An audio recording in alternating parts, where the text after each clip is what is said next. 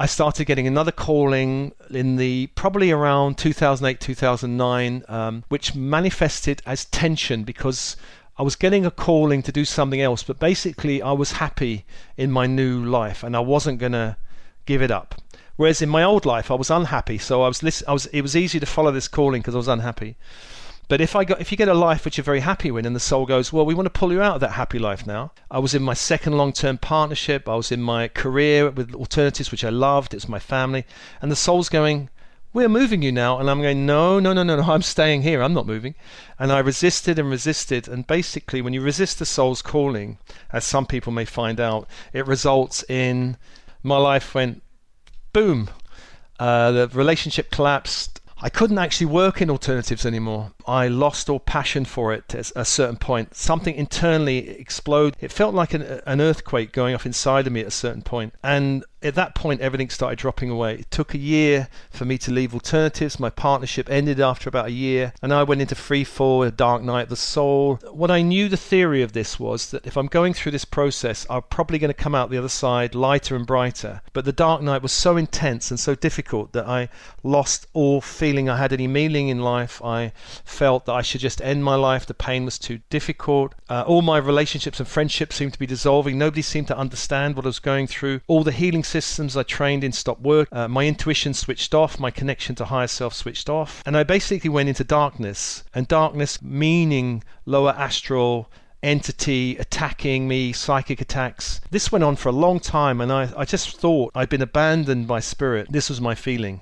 and it lasted for about four and a half to five years. A very long time to go through a dark night. It was not a pretty experience, but on the other side, I started to feel a shift. I started to feel the darkness leaving me. I started to feel I was coming out. It took a while. And then on the other side, I started to. What is this shift all about? What am I meant to do? And the message that came back was ascension, star seeds, the shift. Uh, and initially, I, I, I, had a couple of weeks thinking, can I do this? You know, um, I'm not sure I've ever really gone into Star Seeds Ascension and the Shift. And after a couple of weeks, I thought, well, if I resist this, I've already done that before and my life didn't work out so well. So I decided, I went, okay, I'll do it. So I started running workshops on star seeds and ascension. It was a very fast learning curve because basically my mind wasn't really up to speed with the whole thing, and I had to really download and ask, well, what is it I'm going to teach people and, or show people or help facilitate in people? And the first workshop I did on star seeds, there was about 30 people showed up, and at the end of it, they all went crazy. We want more of this stuff, and I was thinking, well, I didn't think really I was delivering hardly anything, but they seemed to love it. It's almost like I'd stepped on this magical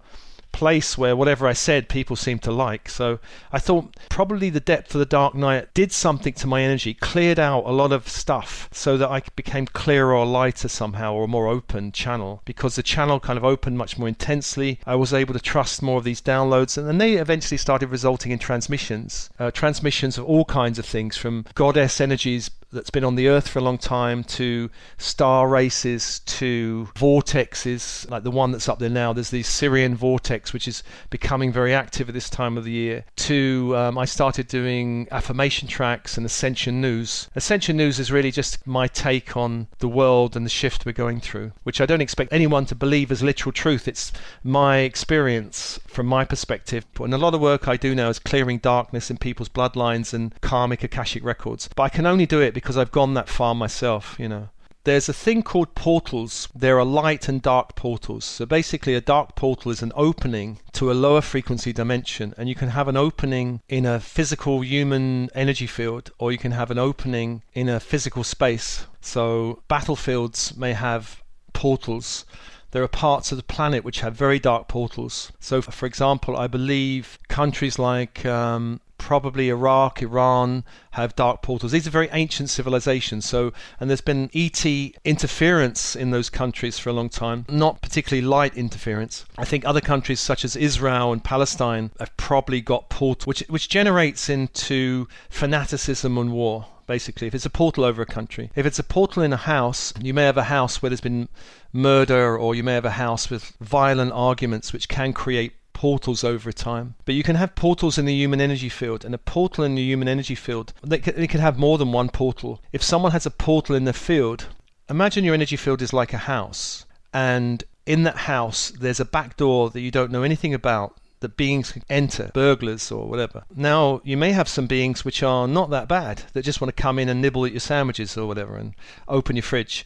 But you may have some other beings which are much worse. So in the in the universe, the multiverse, which is a number of dimensions. You know, there are many dimensions of the Earth. Some of them much brighter and lighter, and some of them, or at least one of them, much darker. This has been a fairly dark dimension, but I think there's one dimension that's darker, which is a timeline some people might go and explore who are really into the 3D matrix and don't want to leave it. So these portals can go to other places, other dimensions. If you've got portals in your energy field to lower astral dimensions, and the lower astral is really the kind of place where the collective I'll say evil of humanity is stored. You know, if you think of the evil it's a loaded word evil, but energies of deliberate hurt or harm, violence, war, abuse, slavery, all these kind of things. That is a kind of collecting place for all those energies. So if you've got a, an opening in your field to a lower astral dimension, you're basically opening to lower dimensional stuff, lower vibrational stuff. Now, things which typically open people up, their energy field up, would be addictions, tobacco addictions, alcohol addictions, drug addictions,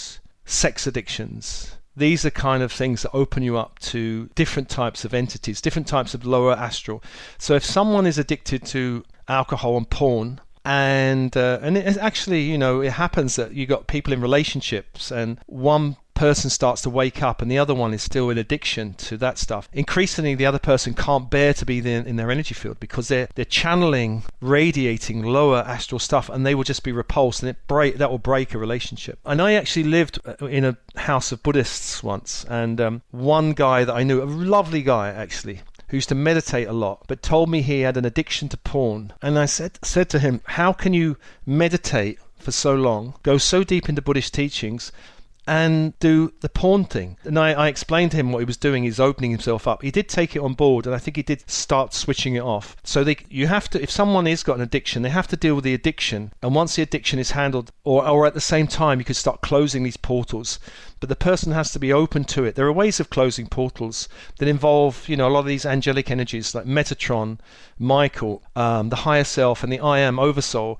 These energies can really help shut off portals in someone's field. I may have clients sometimes where their partner or someone they're close to has a portal in their field, but basically it can only be shut if you ask their higher self for permission, and their higher self may refuse. Actually, if they're going through a learning cycle around something, if the higher self refuses, you can't close it. If the higher self agrees, then they can be assisted. But if they go back to the addictive behavior, the portal's open. And so, literally, someone can become a black hole. And another aspect to this is if someone feels, and usually people with portals will feel this, so disconnected from their inner light that they have to get their light from someone else they'll hook into other people. So people with these dark holes feel not only that they have this connection to the dark, but they've lost all sense of the light. So they will start cording into people with light and draining them. And a lot of star seeds and light workers are empaths, and so they're very open and also very vulnerable to this kind of stuff unless they become aware of it and cut it off. So yeah, you don't really want to be corded into a narcissist who's got a black hole or a number of black holes in their field.